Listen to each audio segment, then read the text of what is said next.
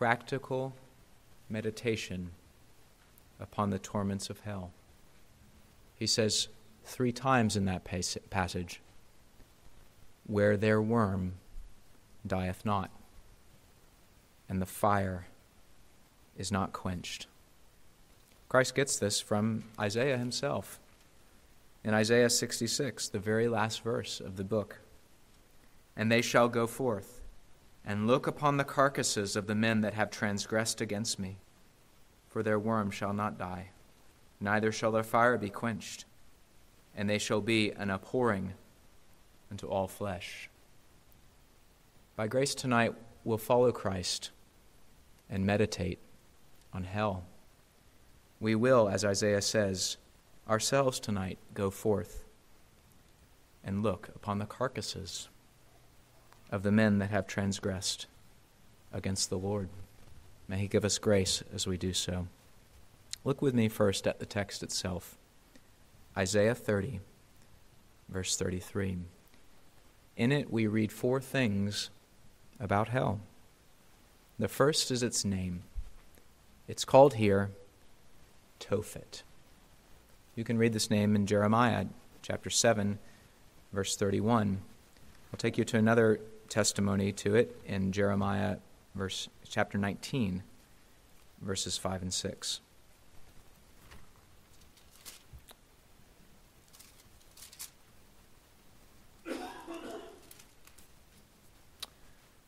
We read there, They have built also the high places of Baal to burn their sons with fire for burnt offerings unto Baal, which I commanded not, nor spake it, neither came it into my mind. What wretched and terrible idolatry and murder.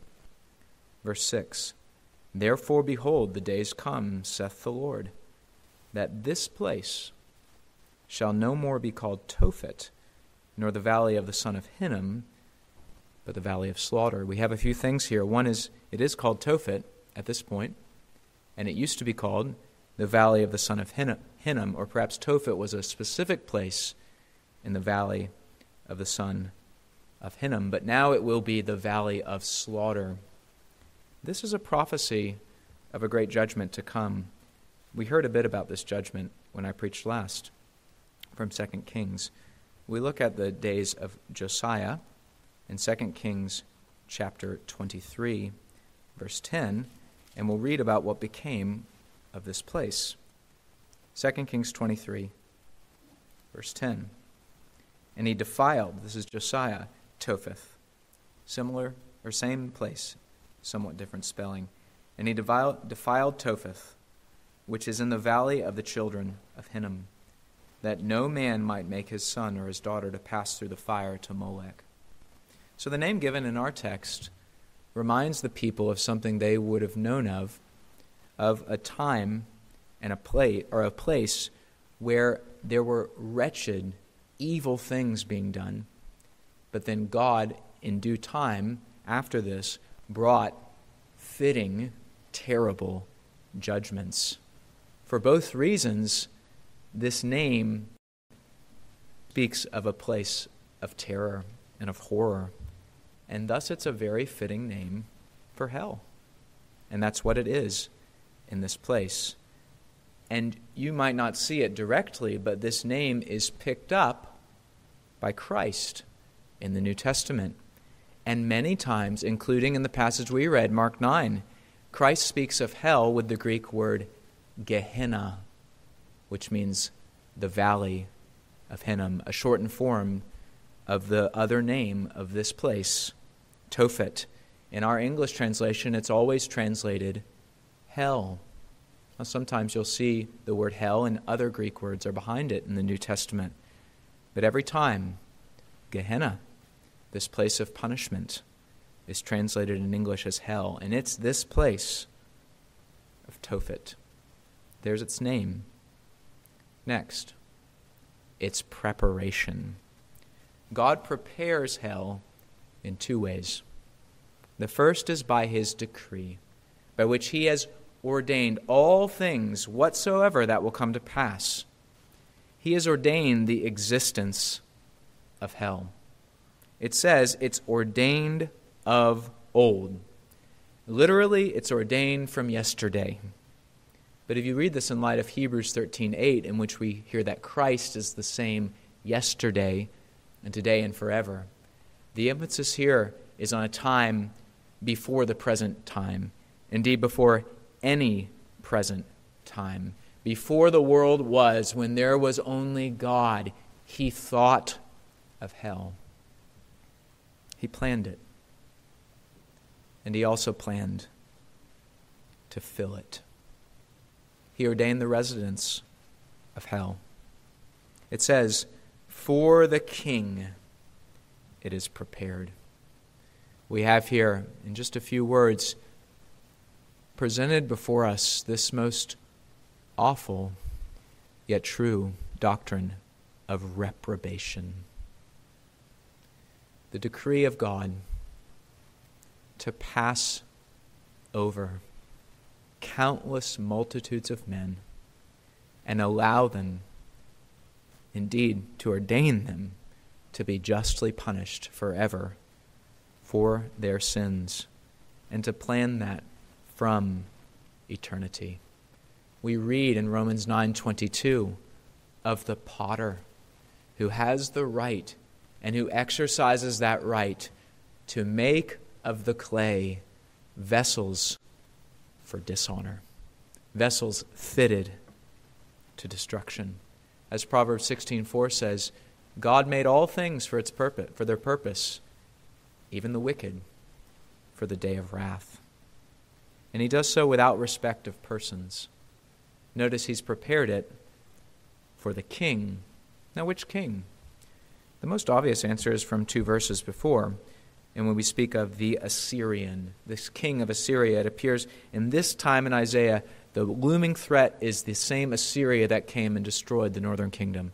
And as we'll read a few chapters later, as I've spoken to already from Isaiah, the, uh, of Hezekiah, who is dealing with this issue of Assyria. It's a present danger. God will take care of that king. But previous in this very chapter, we have another king, Pharaoh, being spoken of. And God will take care of him too. And there's another king spoken of in Isaiah 14, the king of Babylon, which is a very fitting image of the devil if you read it and God will take care of that king too. Indeed, we read in Matthew 25 41 that hell was prepared for the devil and his angels. All those kings will be destroyed in this place of Tophet, and all their people with them, not only the king, but all who have served sin with them. So we hear of its preparation by a decree, and God then, in fulfillment of that decree, prepared it also by creating it before he created any men who one day would live there. He, as it says, hath made it. He made hell. We're not told in Genesis 1 exactly when it is. It could be in that very first verse when God created the heavens and the earth. It could be on the second day when God created the sky above the earth, that he would also create the hell under the earth. We're not told when, but the fact is true. And God make all, made all things in those six days, and hell is one thing for sure that he made then. It, he made as well paradise, the third heaven, in which believers will live with Christ forever. And that's called in Scripture paradise. How fitting then that there would be this opposite of paradise, not a garden of delights, but a valley of slaughter, Tophet, Gehenna. He made it, he prepared it by decree and by creation.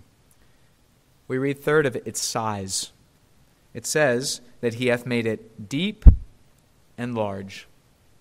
There's enough room in it to fit all of God's enemies. If we look ahead to chapter 37, verse 36, we read the story you're familiar with of how God slaughtered 185,000 Assyrians. Now, it's possible that this, that could have been an initial fulfillment of this prophecy. in that Hezekiah had come and he had prepared the valley of Hinnom by removing from it, before they came back again, the high places and the altars. And it could have been indeed that very place that the Assyrians were all slaughtered. But what is sure is that this place will fit at least all those and many, many more. We read fourth of its torments. Speak, it speaks of the torments themselves, that they are first horrible torments. We hear of a fire and of a stream, could be translated a torrent of brimstone. That means sulfur. Take your mind back to the first time we read of fire and brimstone. It's the destruction of Sodom and Gomorrah in Genesis 19 24. And throughout the Bible, then, we read of this fire mixed with burning sulfur. You can smell it, can't you? It speaks to us in a very powerful way of the experience of burning judgment. Revelation 21 8, for example, the very end of the Bible, we read of the lake of fire that burns with brimstone. God is drawing on a fairly common human experience of volcanoes, in which we see a terrible burning coming from the earth. That burning with, mixed with sulfur is an image God uses often to speak of the horrible torments of hell, but also the perpetual torments. We have here a pile. You could call this a pyre, like a, fu- like a pagan funeral pyre on which someone would be burned, but not at all for honor, but totally for dishonor. A pile with much wood. Do you see the size that is being spoken of? There is so much wood that the fire will never be able to consume it all, pointing us again to natural phenomenon of the inner earth that we see a glimpse of in volcanoes, that there is under the earth right now an unbelievably large sea of burning fire and sulfur. There is much wood in Tophet. But then we read, worst of all, of the tormentor.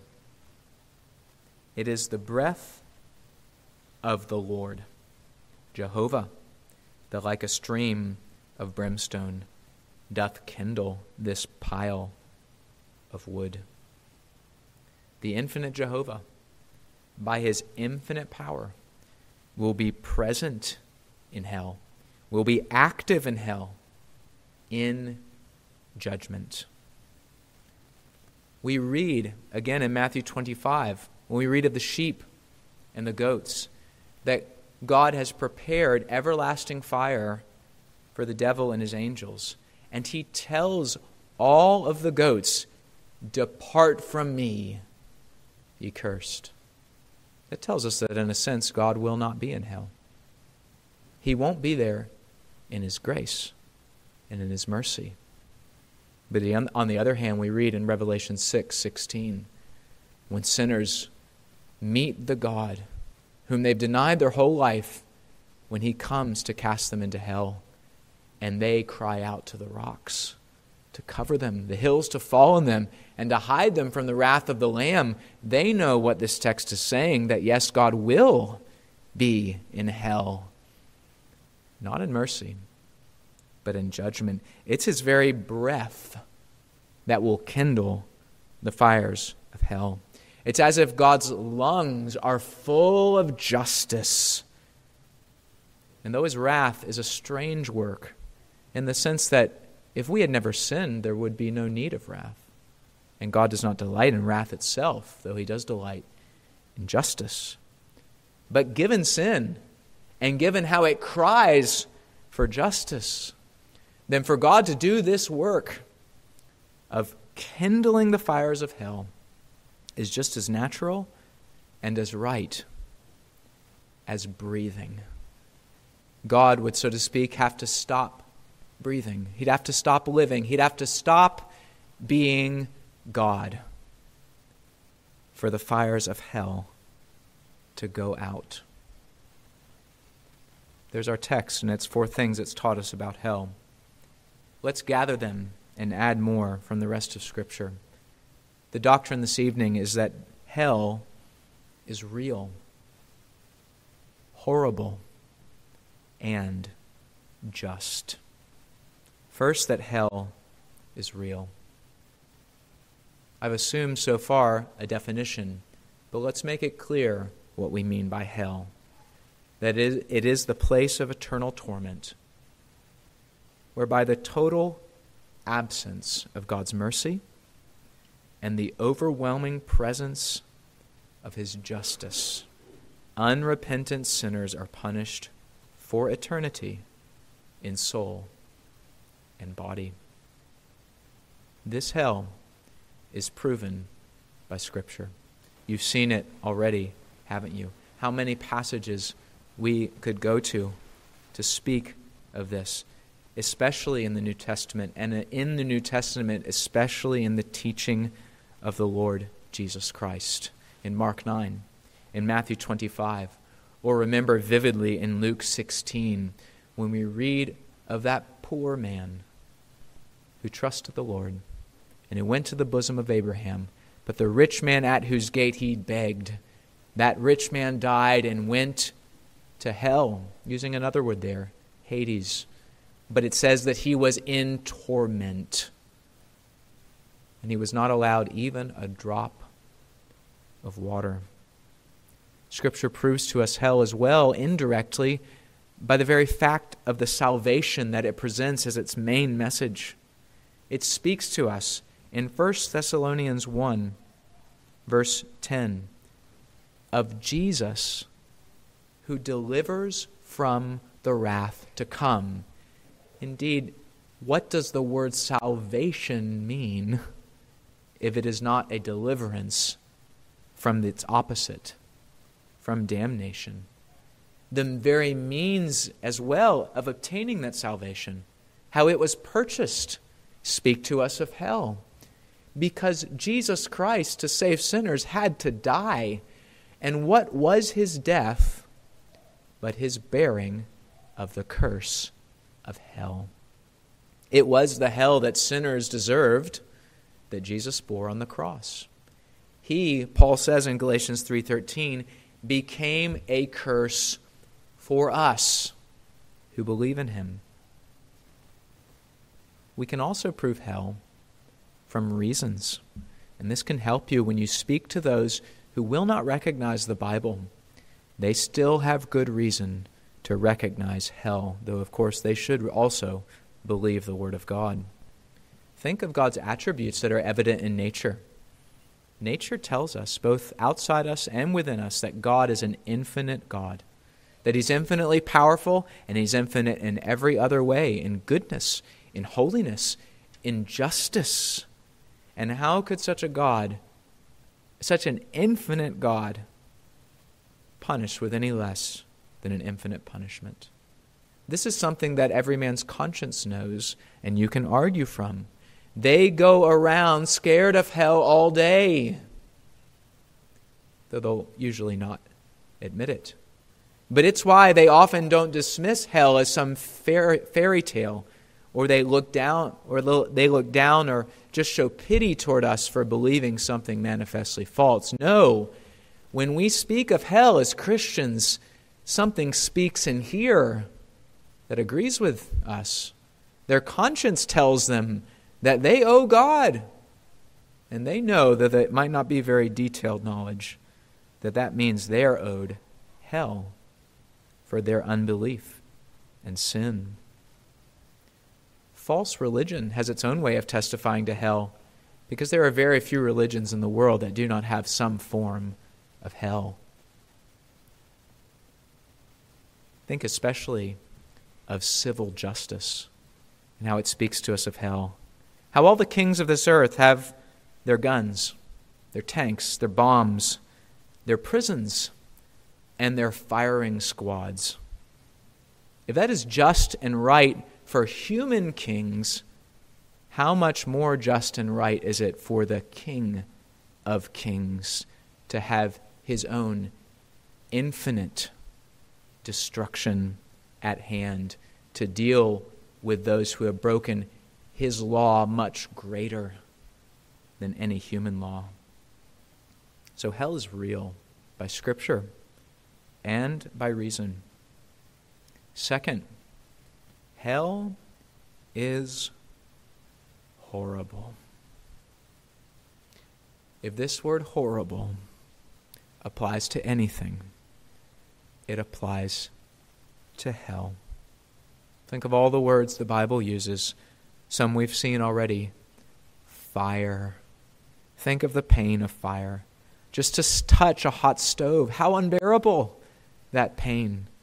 Imagine then sulfurous lava flowing and putting your whole hand in and leaving it there that would be a mere taste of what's put before us. For we're speaking of the whole soul and body being afflicted not just by a physical fire and brimstone.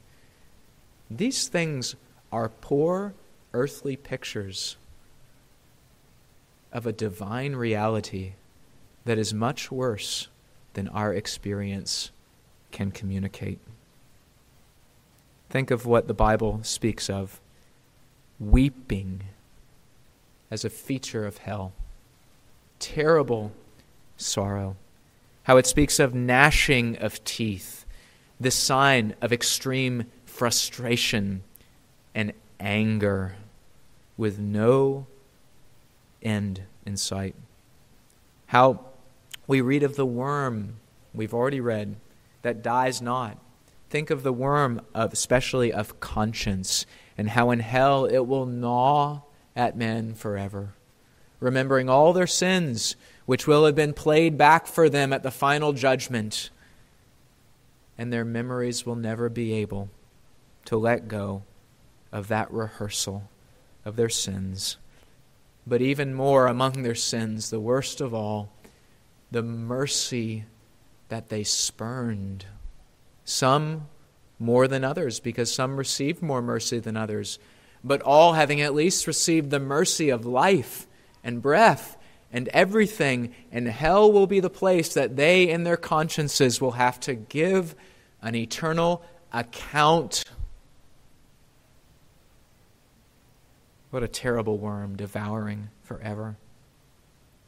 They'll be there in the outer darkness, Scripture says, without any of that light of God and of the Lamb that the righteous will enjoy in heaven without even the light of the sun in this lower earth.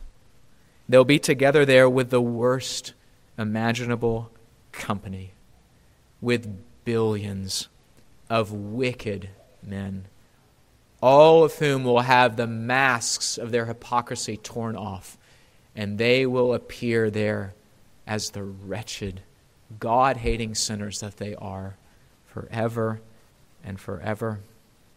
They'll be there with the devil and his angels. And with them, they'll be there under ceaseless, active judgment. With no recourse, no repentance, no return, and no relief, not even the relief of death. Because though they'll die forever, they will never die. They will live forever in order to die forever. Do you agree with me that hell is horrible? Do you agree that nothing is or could be more horrible except the sin that made hell necessary. Do you see as well how foolish men are when they speak flippantly of hell? When they say of our North Carolina summer that it's hot as hell? They say of war with all its true terrors that war is hell? People who say this have no idea. They are clueless about how terrible hell really is. The light and momentary affliction of this life is nothing compared to an eternity of judgment in hell. It is horrible. And third, with all its horrors that rightly make us recoil as creatures who love our own flesh and love our fellow man. Nonetheless, with all those things, be clear that hell is just. It's right. It is right that there is a hell, and it's right that God sends men to hell. I want to build this case so that you agree with this completely. It is right for men to go to hell for only one sin. Let me put a point on it. It doesn't even have to be their own one sin committed by our first father, Adam, who represented all of us in the covenant of works, which was no injustice to us. God did not have to make that covenant. And Adam was right to take it. What a fool he'd be not to accept the offer of eternal life on terms that he was able to meet. And yet, he failed. And in his failure, we all failed. In his disobedience, we disobeyed. For that all have sinned. As Paul says in Romans 5:12. But it's also true of one sin belonging to any man after Adam even if we could say that Adam hadn't sinned and we hadn't had his sin imputed and we somehow still started in this world and, and we ourselves fell in sin, even so, at least for ourselves, that would be enough to send us into hell. And why is that? It's because the nature of God, that He is infinitely good. And so, one violation of His infinite goodness, therefore, is infinitely bad. And for an infinitely bad sin, what else is just but an infinite punishment? We see this in how God speaks of his law. In Galatians 3:10, he tells us that as many as are of the works of the law are under a curse, under the curse, for it is written, cursed is everyone who continueth not in all things which are written in the book of this law to do them. Do you hear that? All things. The law says one violation means death. Death. And without the grace of Christ, the law is our judge. One sin. James says it this way that if you've broken one sin, then you've broken the whole of the commandments. They are inseparable. Now, people bring an objection here, but this is the right place to meet it. They say, How could a good God send men to hell? Do you understand how already, just speaking of one sin, we found the answer to that? The real question to respond to their question is this How could a good God not send men to hell. Why does anyone not go to hell? Be sure of this all men deserve it. One sin deserves hell. But, my friends, we've committed much more than one sin. How many sins have we committed? We do not have the time to count them all here. Putting aside the imputation of Adam's sin, just think of our own. How, as I prayed, before we even began to sin in action, we were sinful in our natures. Indeed, I was born guilty, David says, a sinner when my mother conceived me. are little infants, unable to do anything in itself, good or bad. Nonetheless, in themselves, they are bad. They are born dead. And to be dead to God is a great sin before you even do the works of that death. But then from that nature comes all manner of unrighteousness. And as James says in chapter 3, verse 2, for in many things we offend all. That is, all of us. But then add to this that all who go to hell commit the greatest sin of all, which is unbelief. This is a sin that's greater than all sins against the law because it is a sin against the gospel. The gospel that says, yes, the law will condemn you, but there's a new way to be saved. And it's not by the law, it's by faith in Jesus Christ. Believe in the Lord Jesus Christ, and you shall be saved. Every sinner says to this, No thanks. They reject salvation. Christ himself put it this way in John 3:18. He that believeth on him is not condemned, but he that believeth not is condemned already because he hath not believed in the name of the only begotten Son of God. And think what aggravation is added to this unbelief by those who have so much more reason than others to believe because they've known so much more about the gospel. Paul speaks of this, or whoever wrote Hebrews in Hebrews 6 and 10. And in our text, if for the king of Assyria this pile is prepared, if, if for the king of Egypt or of Babylon, then how much more is it prepared for wicked kings of Israel and Judah, who knew better than all of those men?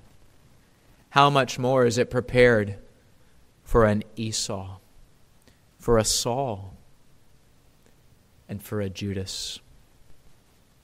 The poet Dante wrote in his Inferno of the different levels of hell it's imaginative, and we don't believe that he's speaking of what's actually there. But it is useful to hear this poet's imagination when he looks at Judas there in the deepest, the ninth circle of hell, where everything is frozen solid. And Satan's there, half submerged in ice. And there's Judas, head first in the mouth of Satan, being gnawed on for eternity. And Satan's claws, still active, are scraping off the flesh of his back continually. That's a picture. No doubt what's happening to Judas is worse than even those words can convey. Because Judas, more than any other man, was blessed with the knowledge of the Lord Jesus Christ, a knowledge he rejected in unbelief. Do you see then that hell is real? That hell is horrible, but that hell is right.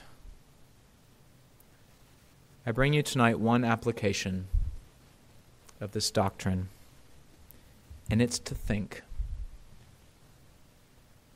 to meditate on hell. As Isaiah says in that last verse of his book, to go forth and look upon the carcasses of the men that have rebelled against God. I want to give you for this meditation motives, a method, and a manner. First, the motives. Why would you do this? We need to be motivated to this task because it is very unpleasant. One motive is a love for truth.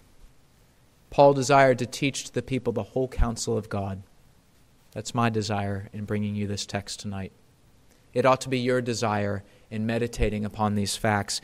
Just the fact that this is in the Bible is enough reason for you to think on it God didn't waste his words. He taught us these things. They're meant to be meditated on.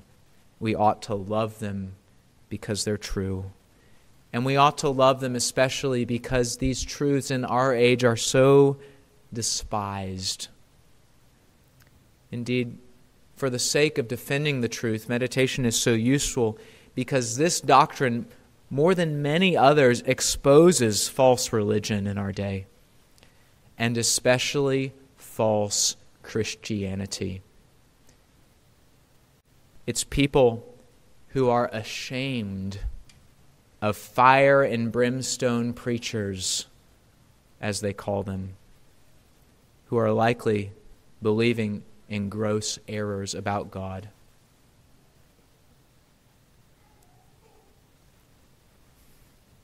It should be clear to you that no preacher can preach the Bible without being a fire and brimstone preacher. This is basic to Christianity. It's an essential element of the gospel presentation. It is a truth of the Word of God. We ought to love it. But second is the glorification of God.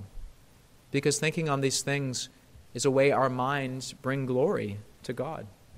Because this doctrine, among others, particularly highlights his sovereignty, and that's something that we should be thinking of.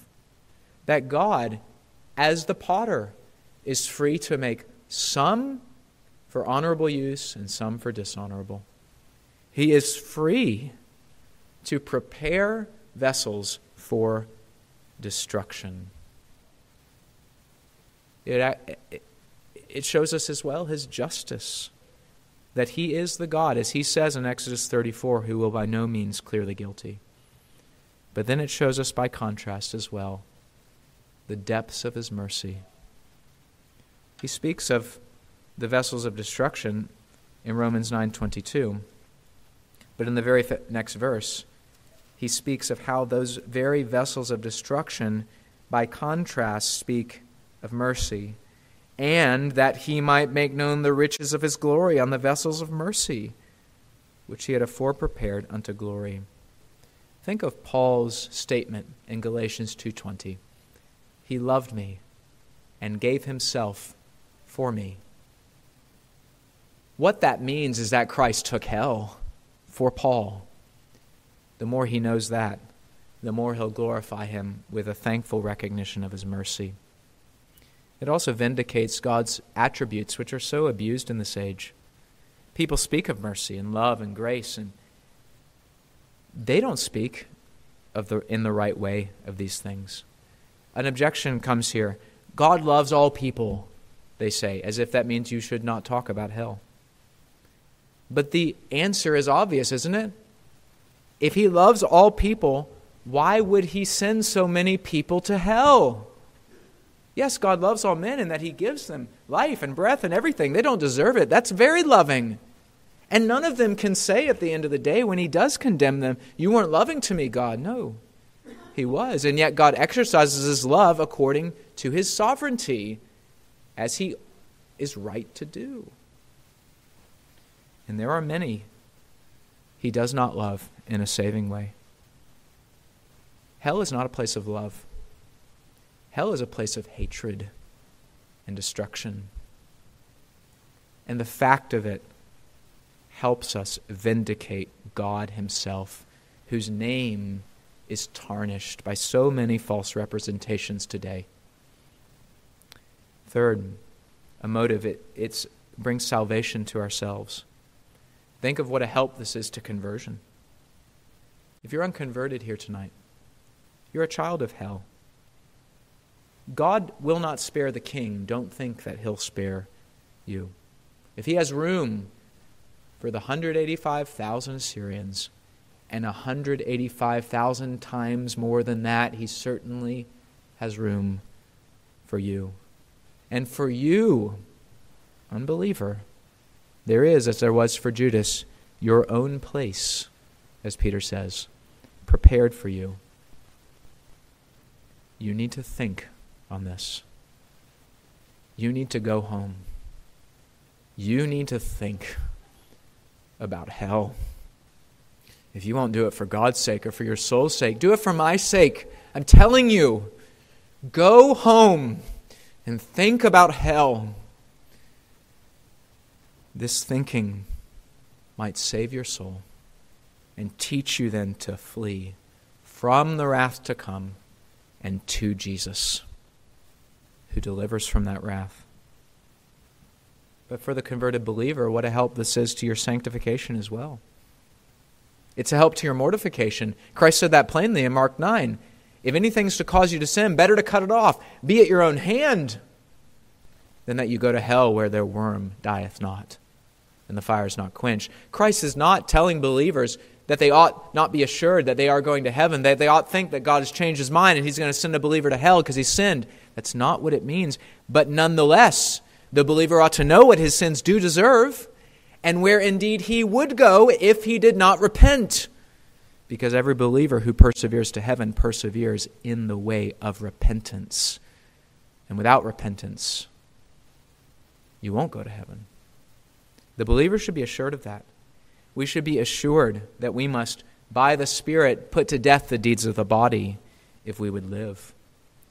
Think about how this doctrine helps as well with zeal, which gives a zest and a courage and a strength to our holiness in this life.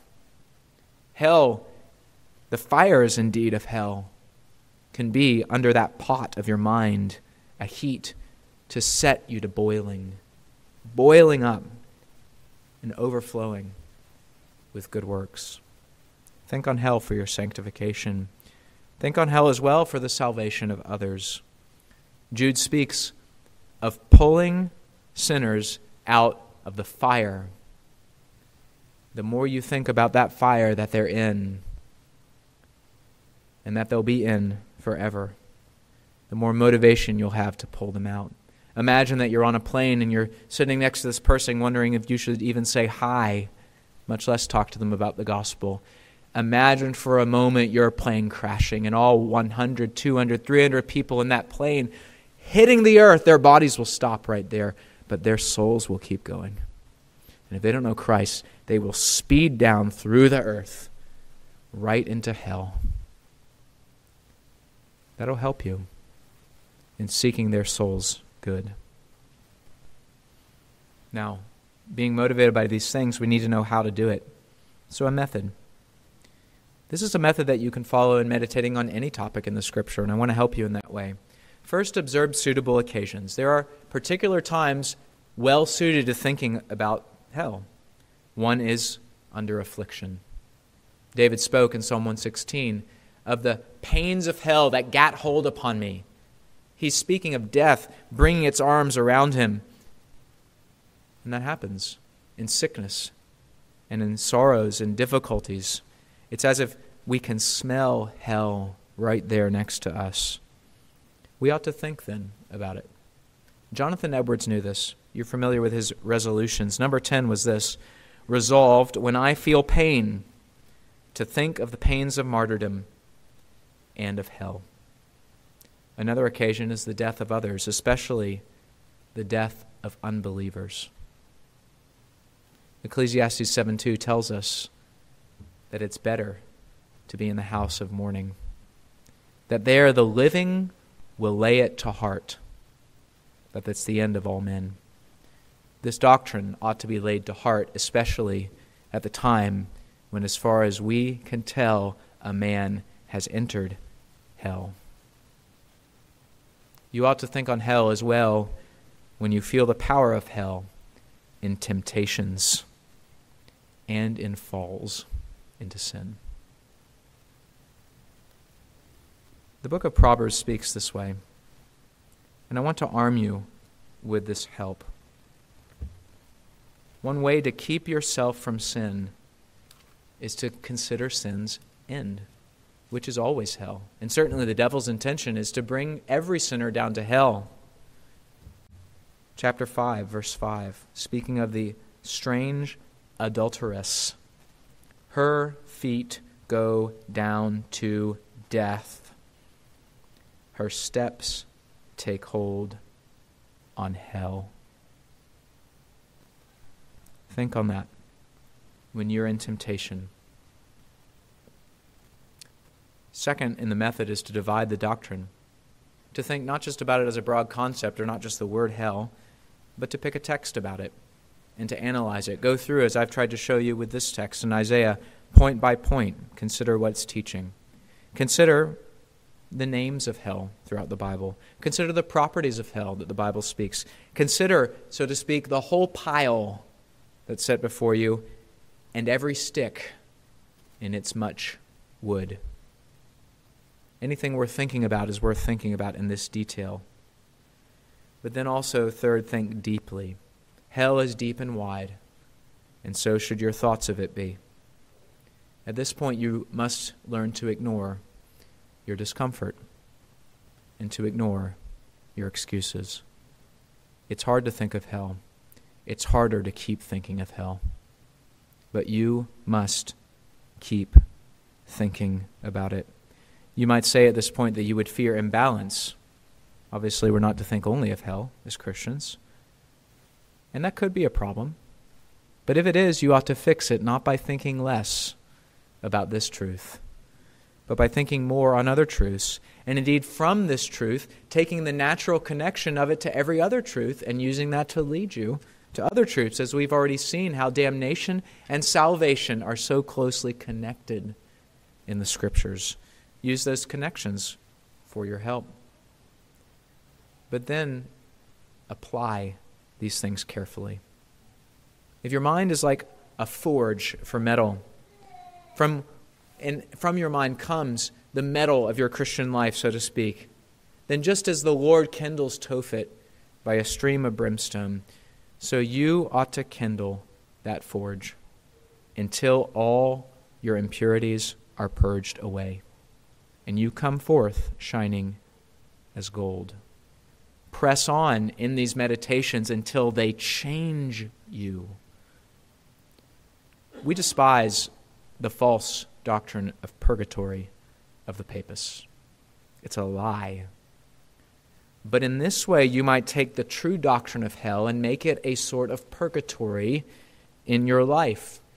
Use meditation upon hell to burn up, as Paul says, all that hay and wood and stubble that still remains in your Christian life, so that you might be saved today, now, as by fire, as he says in 1 Corinthians 3:15, so that the last day would not surprise you and so many of your works would be burned up. Apply this meditation to your life. Third and finally, then, knowing why and how we ought to meditate on hell, we need to know the manner in which we must do so. And it's important to be clear here with this doctrine, for it must be handled with great care.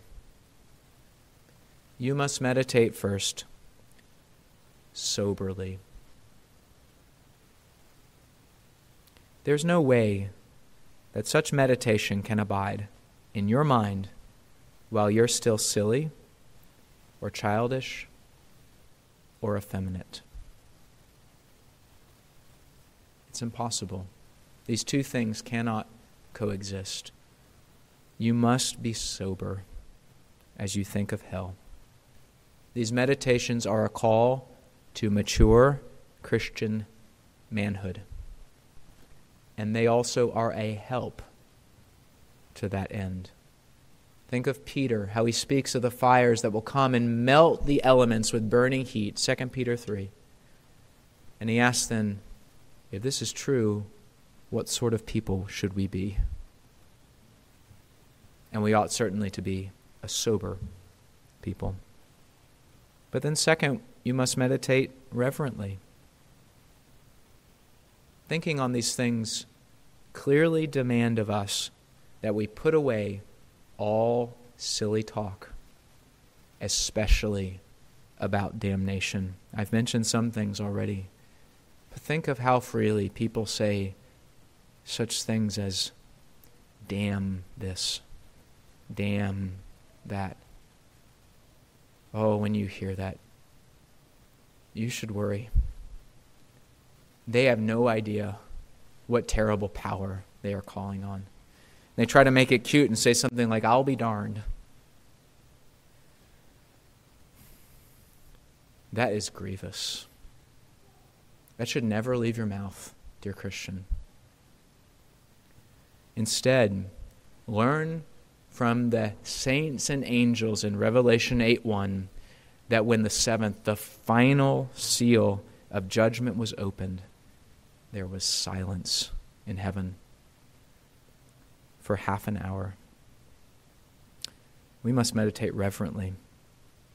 Third, we must meditate humbly, overwhelmed, but before the sovereignty of God on display, confessing his right as the potter to fit vessels according to his decision, to be overwhelmed before his justice, confessing his right to judge all men, including me, and with the publican, smiting our breasts and pleading no merit and only mercy. But then knowing, as Christ said, that that publican went home to his house justified. Finally, I call you to meditate on hell thankfully. Be thankful to God that He has revealed to you such a useful doctrine, that He has in loving kindness warned you of the wrath to come.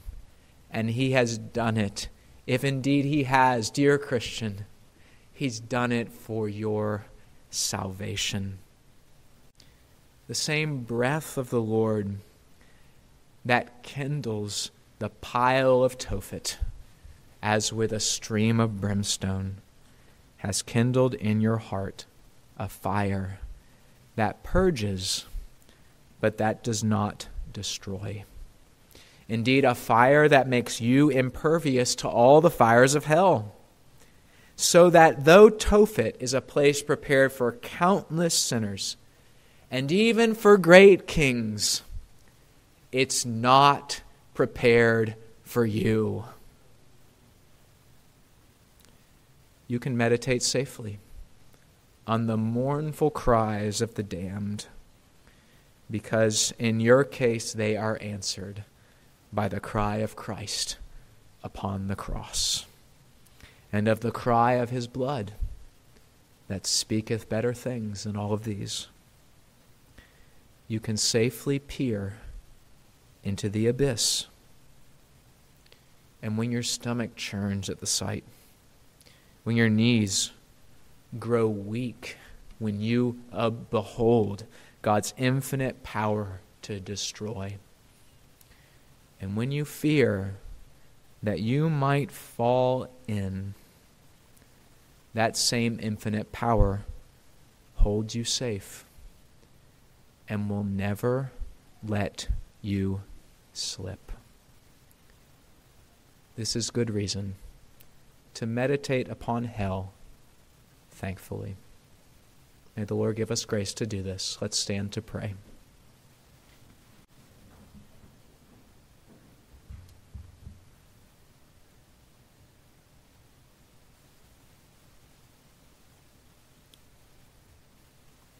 O holy God, holy, holy, holy God, what can we say but with Isaiah? Woe is me, for I am undone. Who can dwell with the everlasting burnings?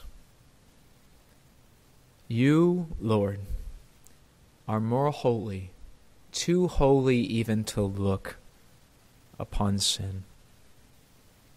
You hate all workers of iniquity you will destroy the bloodthirsty and deceitful man.